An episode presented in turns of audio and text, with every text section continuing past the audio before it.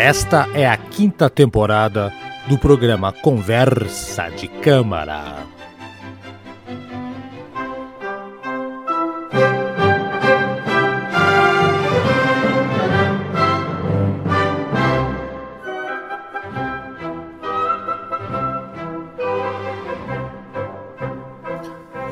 Senhoras e senhores, mais uma edição do nossa conversa de câmara, ou do Glombe novamente na área. E hoje temos um compositor obscuro até mesmo no país dele. Não é isso mesmo, Eduardo Massi? Isso, bom dia, boa tarde, boa noite. Hoje realmente se o, o Haroldo não pegou o lado B, ele pegou o lado Z da, clássica. É, lado J, de Japão. É, isso, isso. Olha lá, fomos direto para o Japão da época antes da, um pouquinho antes ali da Segunda Guerra, do grande compositor, o Isato Osawa, acho que é assim que se pronuncia, Eduardo, com o seu concerto de piano número 3. Não, 3. não é risoto, não.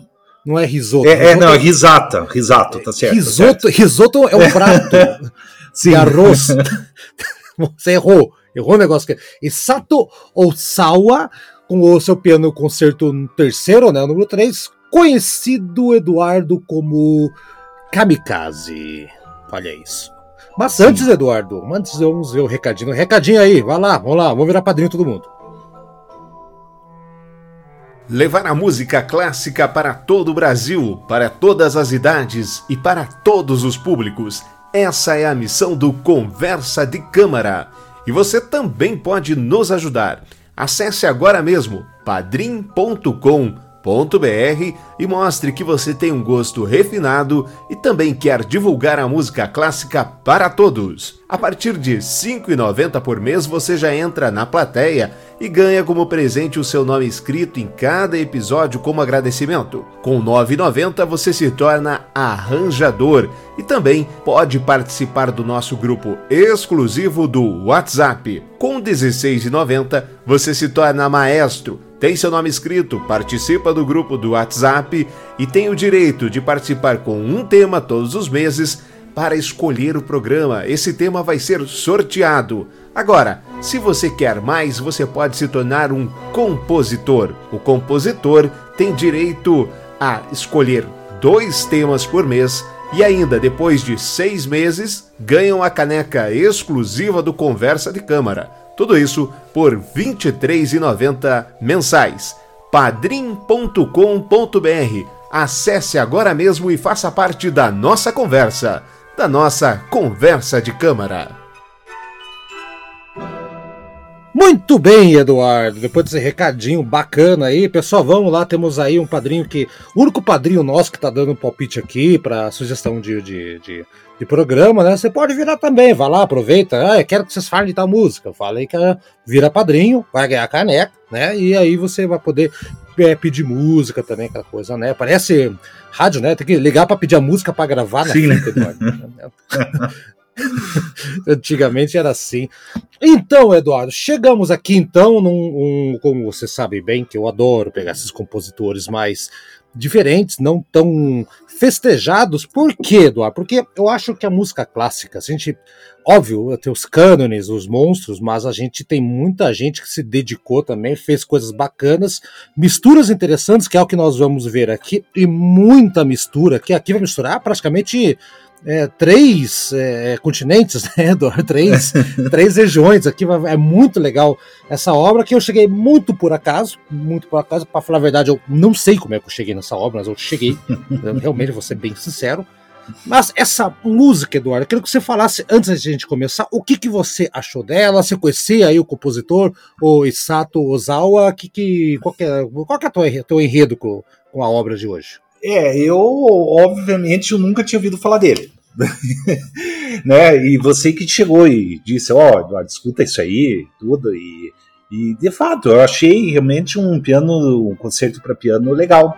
Eu achei que principalmente a gente vai chegar lá, o segundo movimento, né? É muito bonito, do, dos três movimentos que tem. O, eu achei assim uma linguagem bem modernista dele, assim, não foi assim, claro, obviamente que não chega a, a, a, digamos assim, a, ao cúmulo do, de, de música serial, do, deca, do decafonismo, essas coisas aí, mas eu acho que possui uma linguagem assim moderna para os padrões dos anos 30, que é que é essa composição de 1938, né? E eu acho assim que tem é, é, é, uma é um produto da época do século XX que que os compositores estavam buscando uma certa linguagem. É, eu, eu assim eu gostei sim, eu achei muito interessante, acho que vale a pena conhecer, principalmente pelo segundo movimento. é o segundo movimento é muito legal. É, os é. três, eu tenho, eu tenho, eu tenho os três, eu vou dizer minhas impressões depois dos três, que eu, eu fechei o olho e entrei no clima, tá? Mas para chegar lá, Eduardo, vamos lá. Com, sabe onde é que essa música começou a, a, a nascer? Sabe hum. quando? 1937, na, né? Um pouquinho antes, na França.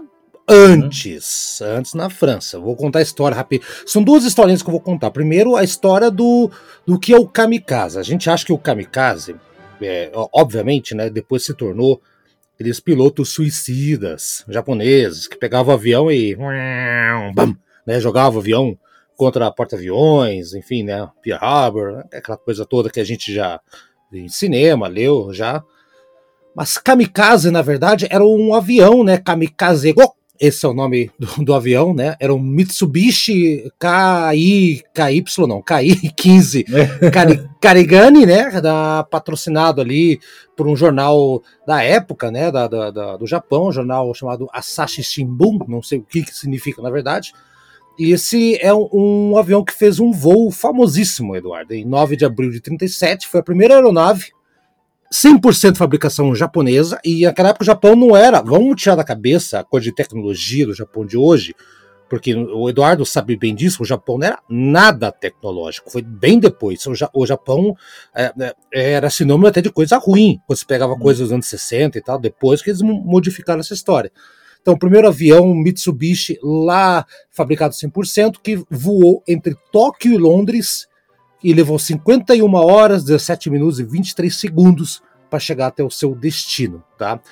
E o que acontece? Por que começou na França? Porque na década de 30, na, na tinha um jornal francês que eu não vou saber o nome, ele, ele dava um, ofereceu um prêmio, porque o que aconteceu? Na época que os aviões estavam começando, Eduardo, né? Uhum.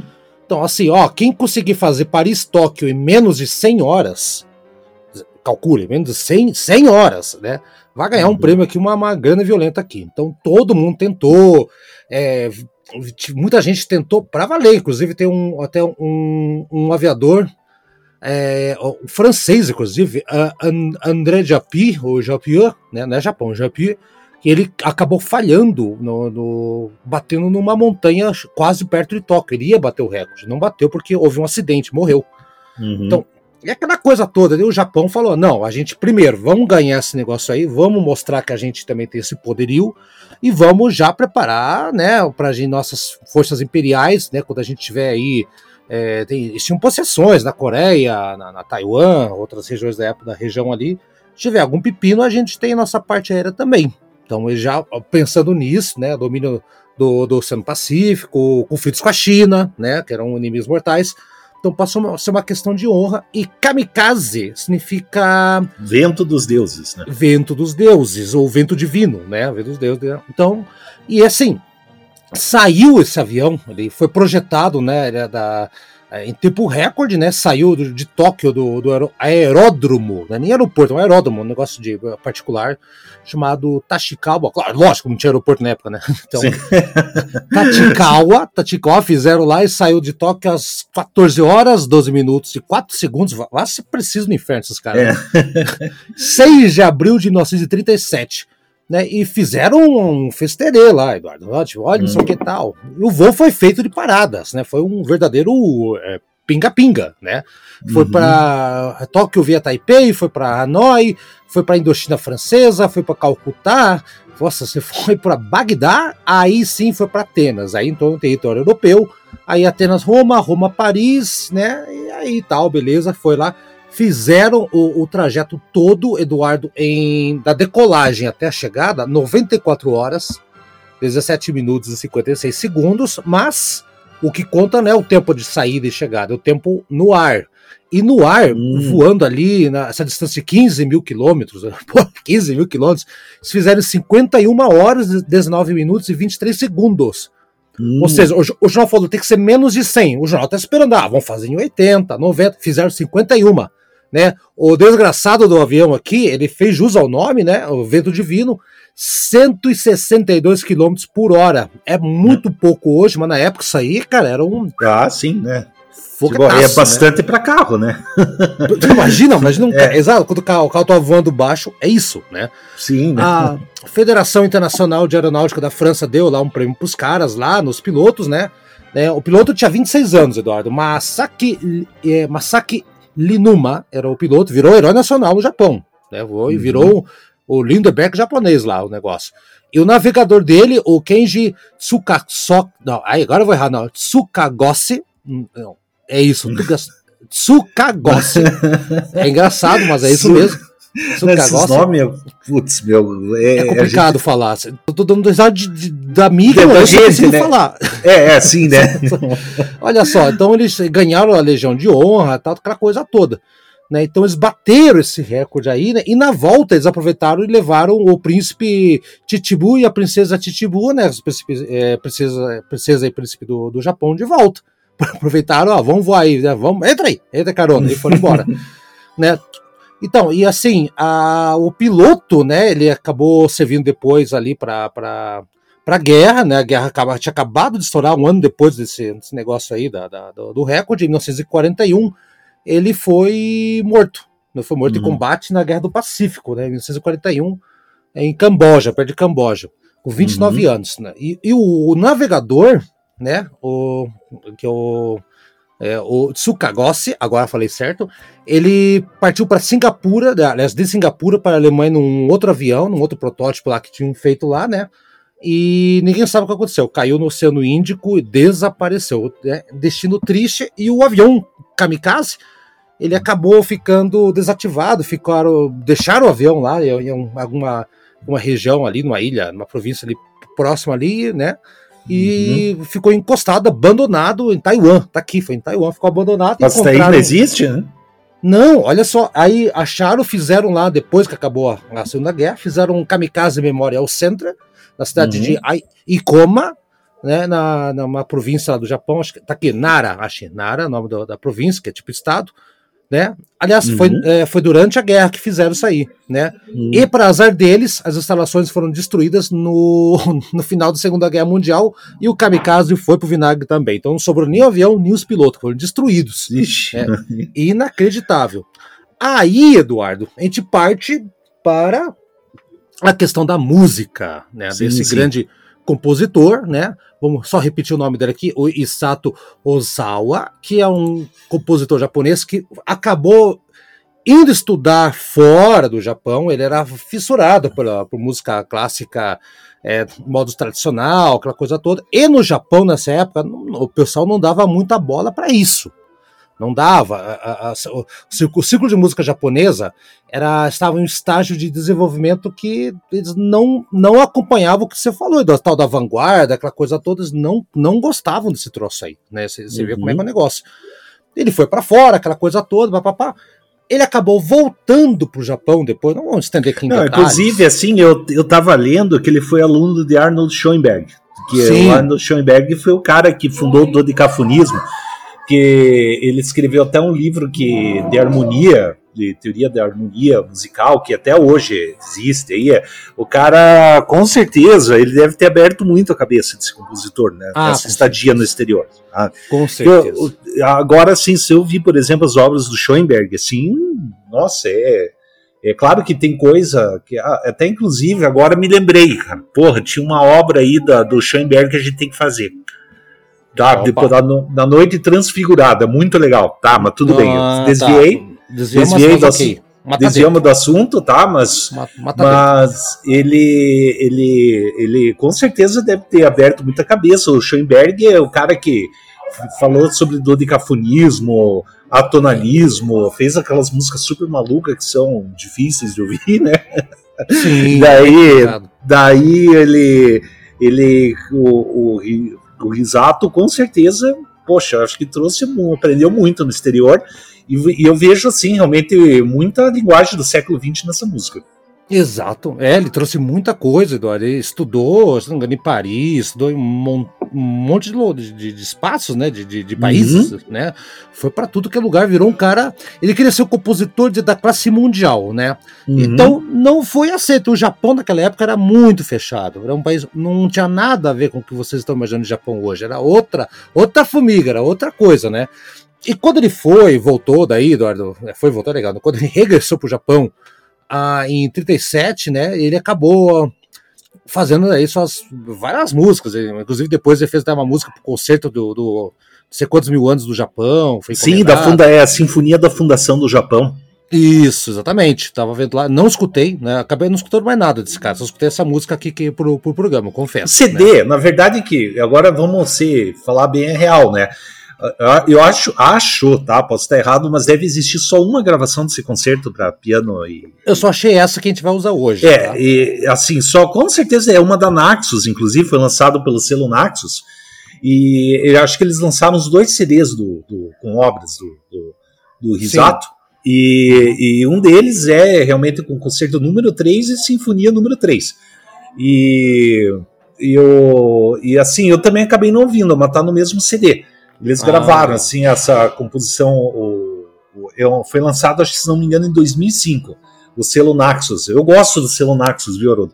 Eu é acho muito bom, o selo, cara. O selo Naxos, o cara pega coisa pra caramba. Eles não são que nem o Deutsche Grammophon, que só só fica assim com filé mignon, né? Só filé é, só fica no filé mignon, né? O Deutsche Grammophon Naxos, ele tudo bem que tem gravações do Deutsche Grammophon são primorosas, a qualidade da gravação, mas o Naxos ele vai atrás de coisa obscura, eu acho massa isso. Se quando você é. pesquisa pela CDs da Naxos, você acha muita coisa, é isso que eu acho bacana do, do Concordo, selo. Tem muita coisa legal. Olha, inclusive essa gravação é da Orquestra Filarmônica da, da Rússia, né, Eduardo? Uhum, o, sim, sim. O, o, maestro é o Dmitry Yablonsky com a Ekaterina, e Catarina, e Catarina Sara, Sarantseva. Nossa, apanhamos do japonês, agora apanhei do russo. né? Então, é, é, assim, o cara é tão obscuro assim, Eduardo. Voltando aqui, antes da gente falar da, da coisa dele aqui, ele foi, publicou essa, o terceiro concerto dele, tinha feito outros dois, tentou a história, assim, só que eu não, não vou falar porque é muita coisa, tá? o resumo da ópera, que o a ópera Kamikaze, ele quis retratar essa façanha japonesa. Lembre-se, estamos uhum. em 38, a, a Segunda Guerra Mundial estava começando, estava só na Europa e não tinha eclodido. Não, não mas em 38 não, não tinha, eclodiu em 39 com não, a, a invasão da Polônia pela Alemanha, né? Ah, sim, exatamente. Desculpa, falha minha. Então foi um ano depois. Mas com certeza já existia muita tensão, tensão no ar. Tensão né? pra caramba. Tensão pra caramba. Ah, o, e o que acontece então? Esse, esse movimento ele mostrou lá tal, e o, o pessoal do, lá no Japão, quem escutou os críticos, ou no, sei lá quem lá, acusou ele que, ó, cara, essa música não tem nada patriota, não é patriótica, não tem nada de nacionalismo. E o, e o Japão tava vivendo essa, essa, coisa, né? Ora, o orgulho, né? Os caras fizeram um voo lá que bateu recorde e não sei Sim. lá o quê, né? Então é um orgulho e ele foi acusado disso e o pessoal acabou, né? O, o, o Osawa era muito atento ao, a novos gêneros, que você falou, né? Ele foi estudado na, na fonte, Eduardo, pegou o que tá acontecendo. Sim. E o pessoal não gostou, né? E, o que aconteceu na sequência, depois a gente vai, vai pegar agora a música faixa a faixa, faixa a faixa não, vamos pegar faixa a faixa do concerto, né, movimento a movimento, vamos falar uh, o, corto, o, português correto, uhum. mas ele ficou no ostracismo durante anos, anos, Eduardo, sim. Ah, ah, não no ostracismo, ele ficou fazendo. Eu falei errado, desculpa, não ficou no ostracismo. Ele, a obra dele ficou no ostracismo depois que ele morreu. Assim, uhum. E ficou ostracismo. A família dele segurou, guardou as obras que foram redescobertas, assim, tipo, há muito pouco tempo atrás. Né? Até então, tinham. Assim, durante. Desde a morte dele até a. Vamos colocar, há 20 anos atrás, praticamente não ninguém tocava a música dele, ninguém nem comentava ele, ninguém nem sabia da, da, da existência dele. No Japão. Calcule como o cara era obscuro, né? Imagina obscuro. fora do Japão.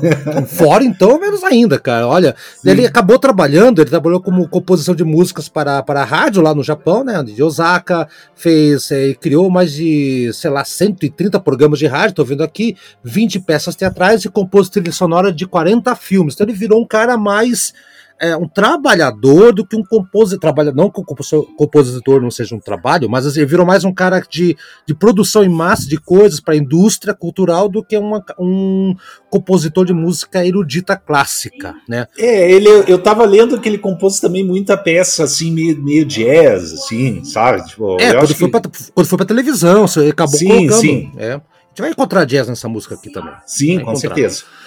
Ó, e ele morreu, assim, eu tentei procurar, não sei do que, que ele morreu, Eduardo. Até agora, não, não sei do que ele morreu. Sei, sei que foi uma morte ah, muito repentina. Uma morte repentina, daqui a pouco eu vou. Eu, eu, não marquei o ano aqui, meu Deus do céu, mas ele morreu com 41 anos. Eu, eu, eu não.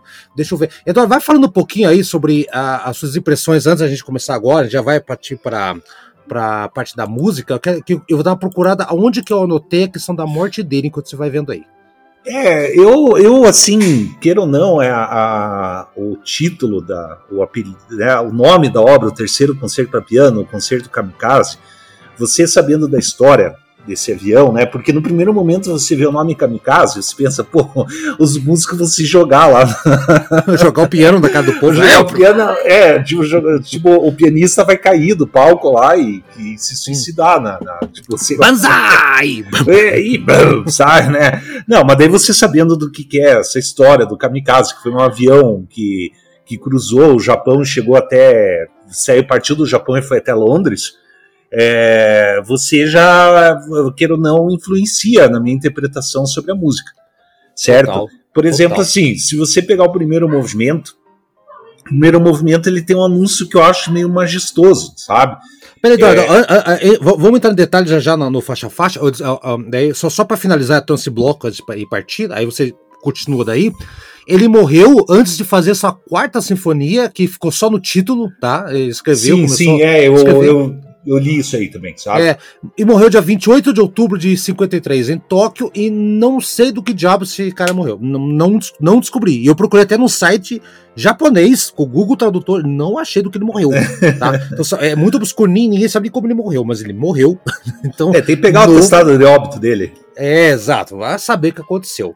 Então, Eduardo, acho que não, é muito obscuro, mas assim, só para a galera ter uma ideia, né? É muito refrescante a música. A gente vai partir agora para os três movimentos, então, conforme a gente falou. Primeiro movimento, Larghetto Maestro, depois Andante. É, maestoso.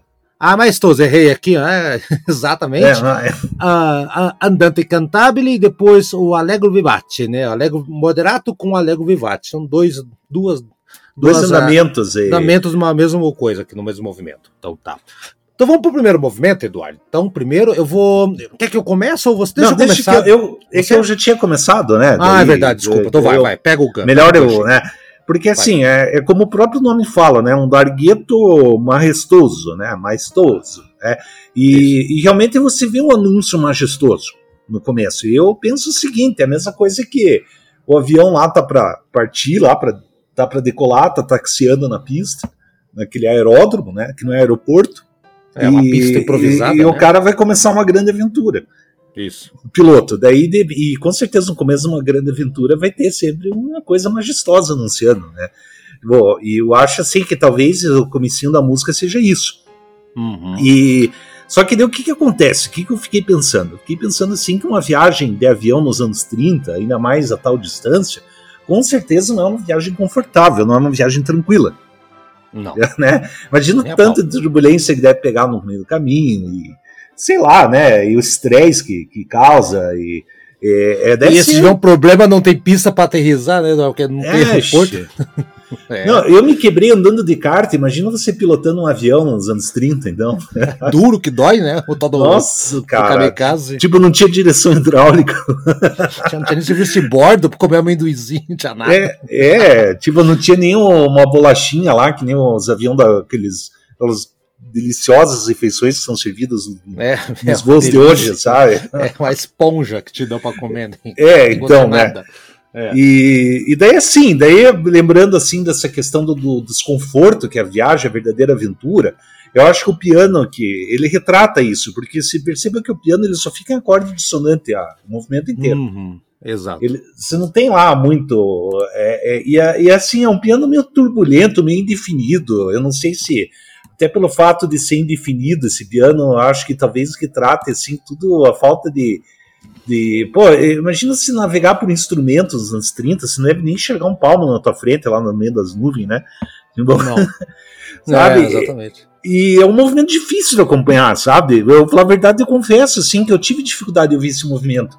Porque eu achei difícil de identificar os temas, porque é muita turbulência, sabe? Mas é, o, talvez... primeiro, o primeiro é o mais identificável, aquele tan, tan, tan. É, sim, piano, mas é, depois fica uma zona, é Daí, assim, não, eu não tô falando mal, tá? Sabe? É, é que eu acho o seguinte: é, é desafiadora. É, porque eu acho que é desafiador justamente para retratar uma viagem desafiadora. Né? Exato. Eu, aí, aí sabe? Você matou, daí, aí matou. É, e eu talvez foi minha interpretação aqui da da, da. É. da, da, Claro, não é uma interpretação técnica no seguinte sentido, assim, ó, aqui o tema e vai ter a coda e o, o forma, forma rondosa. Ah, mas sério, isso, isso, isso, aí não é, não é com a gente. A gente, a gente, é, é a gente escuta a música e fala o, o, o sentimento, e é por isso, Eduardo, que foi importante eu ter visto a história de como ele chegou aí nessa música, a história do Kamikaze para para essa Sim. música. Essa, essa música é programática até o uhum. osso, né? Uhum. Então, em cima do que você falou, realmente, cara, é, é um plano de, de um é um avião e tem umas, umas passagens assim, né? Aquela parte do piano, eu acho. O tan, tan, tan, aquela, quando tá a orquestra, parece que é o, o, espetáculo, ligando a máquina e começa a ir e levanta voo. E quando eu vi o piano, essa parte dissonante, é um mistério, né, Eduardo? Então é um, Sim. É, são dois pilotos que, obviamente, já tinham uma experiência com algum avião naquela época lá, os primeiros aviãozinhos lá, mas estão entrando. Então eu, eu, imagino nessa na hora que tá o piano tocando os acordes que você falou, uh, eles entrando e desaparecendo nas nuvens e saindo, eles saindo da nuvem, não tem equipamento nenhum, não tem rádio né? Então, é, então esse é o primeiro, o primeiro, o, o movimento, a primeira parte da, da, do movimento, né? São, na verdade, são dois, dois, dois temas que eu vejo aqui, né? E uhum. o segundo é mais, é mais, é mais selvagem, eu diria assim, né? Que daí ele tem umas partes brilhantes, então dá para ver que é a tempestade, eles, né? É, é, é, é a saída, o incerto, né, né Eduardo? Uhum. Eu senti um pouco de Borjak aqui também, sabe? Da, da, da, da na, na, parte da. da tan, tan, tan. Deu, deu pra sentir um pouco, mas eu senti muita coisa moderna também, tá? E o piano é o contraponto. É o contraponto como se fosse o close do piloto. Se fosse um filme, é aquela hora que a câmera tá chegando no piloto, o piloto tá olhando para fora, tipo, fodeu, não tem volta. é mais Sim, ou menos né? assim. Tem, um, tem muito. Tem muito. Tem, um, tem uns arpejos com piano no meio aqui também, né? Uh, então, ah, então dá, eu, eu consigo imaginar isso com uma galera olhando cenas de filmes, assim tal, e a galera olhando o avião sumindo no horizonte do Japão. Esse é o primeiro movimento. É assim que eu interpreto. Tá casado com o que você falou também. Sim, pai. sim, com certeza. Então vamos, vamos ouvir, né? Bora ouvir então aí. Vou dar o serviço de novo, então, composto pelo Isato Osawa. Olha aí, Isato, depois de anos estamos falando aqui de você no programa aqui. Concerto número 3, Kamikaze, primeiro movimento. Vamos lá. É engraçado que tem é, é Largueto Maestoso com Alegro Açaí. Será que, é, será que tem açaí no meio aqui? Ah, Alegro Açaí, né? Açaí. É açaí, né? Açaí. açaí é. Né? Vamos embora então. Terceiro movimento. Ah, terceiro movimento. Ah, primeiro movimento, falei errado, estou adiantando aqui. Vamos embora.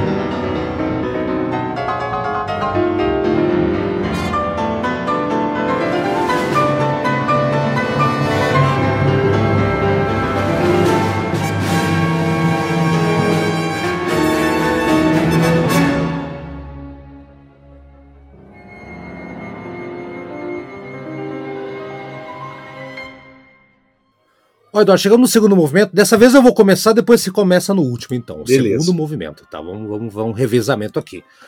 Segundo movimento, aqui sim é o Japão, né? O bem extremo oriental, com a música clássica que é a Europa, com os Estados Unidos que é o jazz. Entrou o jazz, entrou o blues, entrou uma coisa aqui popular, muito legal essa mistura aqui. Então, um compositor que se que é do Japão, que se. Que se é, é, por isso que eu acho legal. Isso tem muito a ver com, com o Borjak também, com o Borjak pegou muita música, inspiração em músicas dos Estados Unidos. Aqui acontece a mesma coisa. Eu sinto uma, uma particularidade aqui entre os dois, né? Se bem uhum. que cada um tem um interesse, né? Aqui o interesse dele é por causa do jazz, aquela coisa toda, né? Uh, da, dos tempos que você falou, né? O Borjak já é um resgate de tentar achar uma identidade musical, cultural para os Estados Unidos, com a música dele, aquela coisa. Tem o um programa aqui, se procurar, você vai achar, vai entender bem, não vou me estender. Ah, é um, um jazz bacana, a impressão que me dá, Eduardo, esse movimento aqui, é o mais bonito dos três, né? Não é tão desafiador. O fato de estar o jazz e o blues, entre aspas, aqui né, nesse movimento, transforma ela numa música mais aceitável, tá? Para uhum. quem não está acostumado com música clássica, ela entra fácil dá a impressão que é o sonho se tornando realidade, do voo, as trajetórias que eu falei, né? É, primeiro trecho para aí outra cidade, então é descoberta e tudo mais. Então é espaçado o susto inicial do primeiro movimento, o segundo é o voo, as suas, as suas paradas estratégicas estão aproveitando, estão se divertindo, estão tão, tão, tão, assim, tão em êxtase, estão tão tranquilos, sabe? Então, tem tem um piano muito muito forte também aqui, tá? Uma, uma mistura digna, eu acho aqui, do jazz com a música clássica. E eu sinto um pouquinho aqui de música oriental também, mas bem de leve assim também. Eu consigo sentir assim, tá? Então eu acho que a modernidade aqui entra na junção dos três continentes que eu falei, justamente a música clássica com o compositor japonês que, que ousou misturar também o jazz aqui. Muito legal, eu acho o movimento mais bonito e é o mais calmo, é justamente a tranquilidade. Agora é só aproveitar a viagem até chegar ao destino final. Minha interpretação, Eduardo, e você? Sim, sim, é, eu também pensei assim, talvez um período da tranquilo da viagem, talvez ele já tenha passado pelo, por, pelo, pelo, pelo Himalaia lá, que sabe aquelas, aquela é, eles, talvez... foram pelo, eles foram pelo Iraque, Eduardo. Acabaram indo pelo Iraque ali. Não sei se. É, não sei qual que foi a é. rota, né? Mas, mas, assim, de fato, eu acho a cereja do bolo do concerto. Isso aí foi o, o melhor dos movimentos. É Ele. E, e, assim, né? Você perceba que é tão jazz esse movimento que começa com saxofone. Exato. Né? A gente, é, é importante destacar isso aí. É óbvio, ele não foi o primeiro compositor clássico a misturar jazz com música clássica. A gente tem outros aí que fizeram coisas tipo o Ravel, Ravel, o concerto para piano dele aí, ele tem muito de jazz. Tem o Gershwin também, que fez os, uh, o Rhapsody in Blue, sabe? Eu é... sinto o Gershwin aqui, cara, sabe? Sim, Aliás, tem eu, muito. Eu, eu acabei não comentando com você, falha minha, Eduardo. O nosso padrinho mandou mensagem para mim pedindo é. Gershwin para quando acabar o, o Vivaldi. Então, Opa, boa ideia. Boa, boa ideia. ideia. Então, tá aí. Não, eu já ia falar, putz, é mesmo o Gershwin. Ele surge, né, as ideias, porque o primeiro eu falei assim do, do Schoenberg lá com o Na Noite Transfigurada, sabe? Que é o Isso. sexteto. Vai Agora tem, ó, a gente tem que ir anotando, tem que ir anotando é, aí, sabe? Anotando, vamos ver, vamos lá. É. Vai lá. E, e assim, de fato é muito bonito, assim, ele ele ele eu, eu achei inclusive melhor do que do que eu, eu puta, é difícil dizer isso aí, né? Mas, mas eu achei tão bonito esse segundo movimento que eu, eu achei melhor até do que o Ravel fez, a mistura que o Ravel fez. O Rhapsody in Blue do Gershwin eu já não conheço tão bem para poder afirmar isso aí. Mas eu achei muito bonito mesmo. Isso é uma é uma puta de uma descoberta, porque é um, a gente tá pegando uma obra obscura de um compositor obscuro, ninguém conhece, sabe? Aliás, assim, esse cara deve estar, tá, a alma dele deve estar tá agradecendo. A gente falei, puxa, depois de 50 anos, alguém, 70 anos, alguém lembrou de mim, né? Exato. é. né? É bem. É, uma, Mas linda essa música, não tem como Sim, não. não, não essa lembrar. aí, esse segundo movimento, de fato, ele tá de parabéns, que é, é extremamente bonito, caloroso, terno, uma, uma, uma, uma mistura de jazz com música clássica. A percu perceba que a percussão fica, virou uma bateria, coisa rara na música clássica, sim, sabe? tem- é, eu tinha- eu que tinha comentado naquele programa de é, o que incomoda a música clássica. Sim, é, falou, então. é a falta de bateria. Aqui tem, aqui o cara não pode encher o saco, não. Aqui tem mesmo, sabe? Mas enfim, eu acho que, que é ouvindo mesmo aí pro ouvinte tem que ouvir, né? Ouvir tem que chegar- ouvir. É, Exato. ouvinte tem que ouvir, como o próprio nome diz, para chegar às conclusões. Vamos, Segundo vamos pôr para tocar então? Segundo movimento, com a orquestra da Filarmônica da Rússia, Dmitry Yablonsky com a Ekaterina Sarantseva. Vambora, no piano.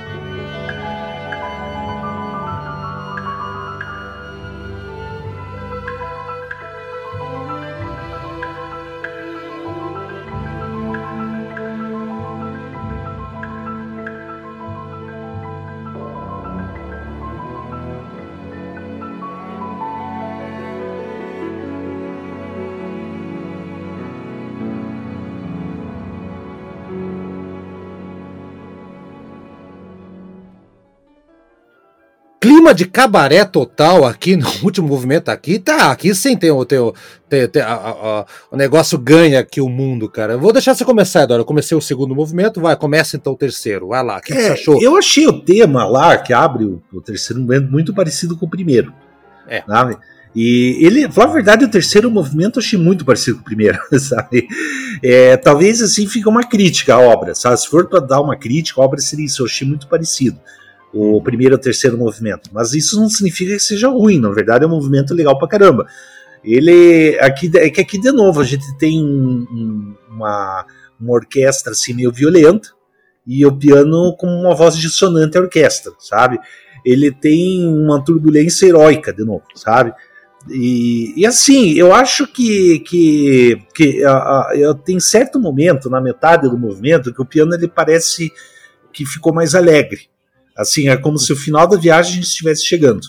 É o Alegro é. Vivati que, que tá ali é. na, na, na, descrição. Isso, isso. Metade da música, é, exatamente. Uhum. É, e assim, e no final, perceba que o piano ele vai, ele vai entrar numa velocidade desenfreada, mas rapidíssimo mesmo. Sim. Eu acho assim que para mim eu interpreto como adrenalina de estar terminando a viagem. Chegar, putz, eu tô chegando, eu vou terminar, vou bater o recorde, sabe? ou eu bato o recorde ou eu caio ver o morro na chegada. É, é, tem isso mesmo. É exatamente isso aí, Eduardo. Bem isso. Me Sabe, lembra um pouquinho o primeiro movimento também, Eduardo. Você tem razão.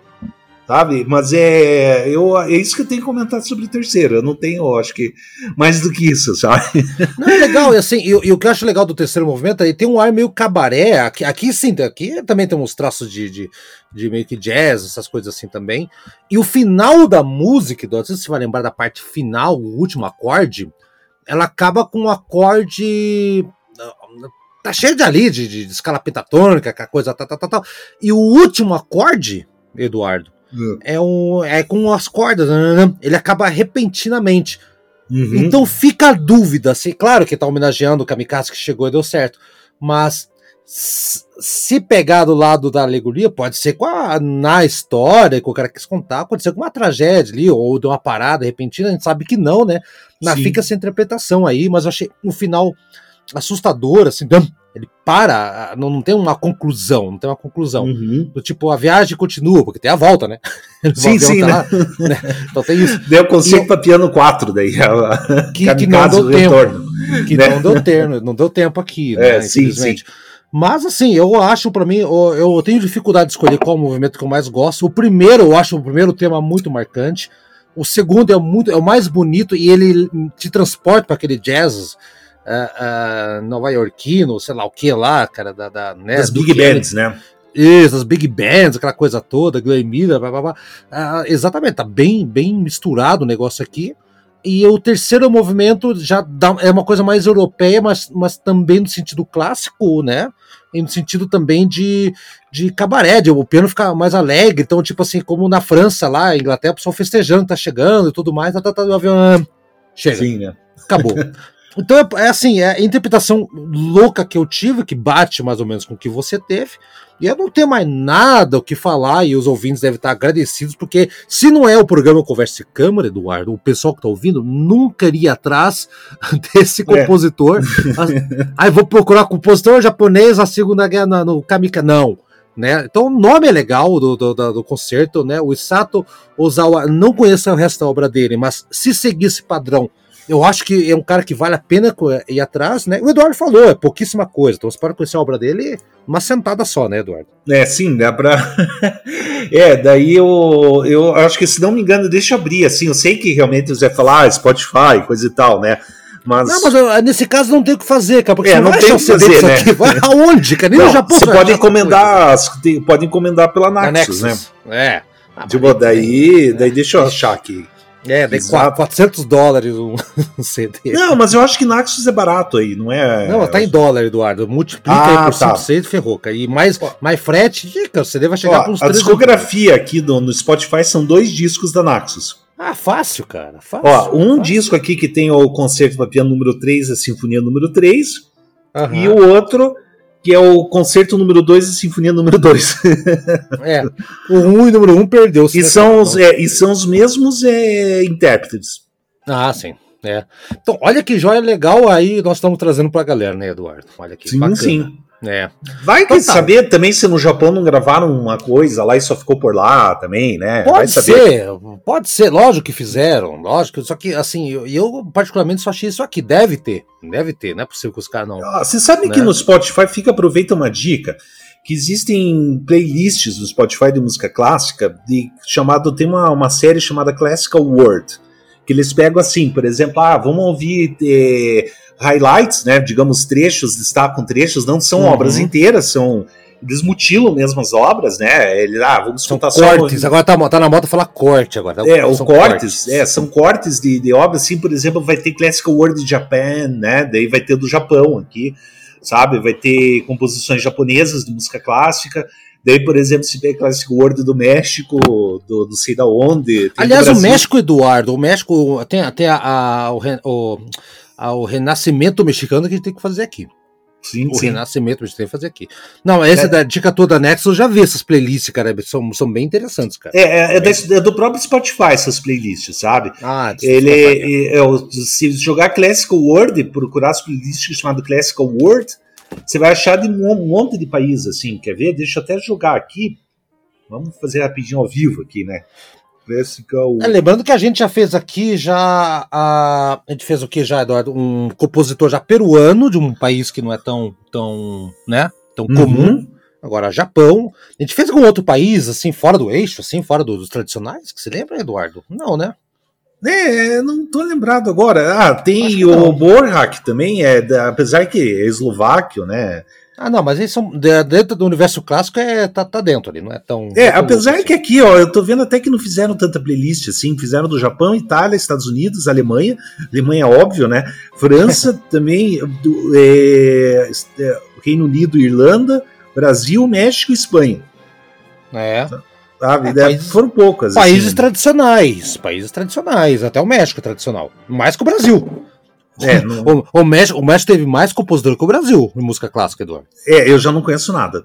É, eu tô te falando, vamos fazer um programa só de, só de, de, México, pegando um exemplo de cada de vários compositores, assim, tá ligado? Como é que sim, é? Sim, sim.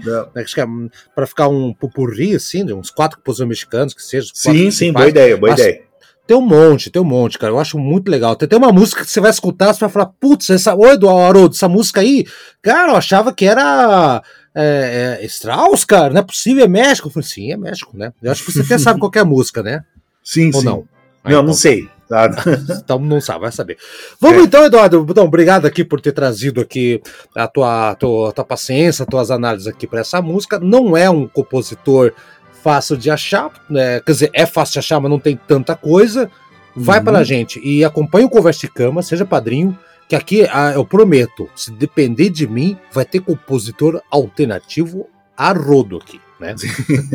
Terceiro movimento, Eduardo, então orquestra de, uh, da Rússia, Orquestra Filarmônica da Rússia, com Dmitry Yablonsky e Katarina Seran... Ai, ai, Serantseva. Cara, a gente apanha desses, desses idiomas. Tchau, Eduardo, até semana que vem. Programa teu aí, cara, capricha. Sim, sim, falou. Então, gente, tchau, tchau para vocês, até a próxima. É. Sayonara. É sayonara que diz o arigato? Arigato é obrigado. Sayonara. Arigato. Então, sayonara. Sayonara. É.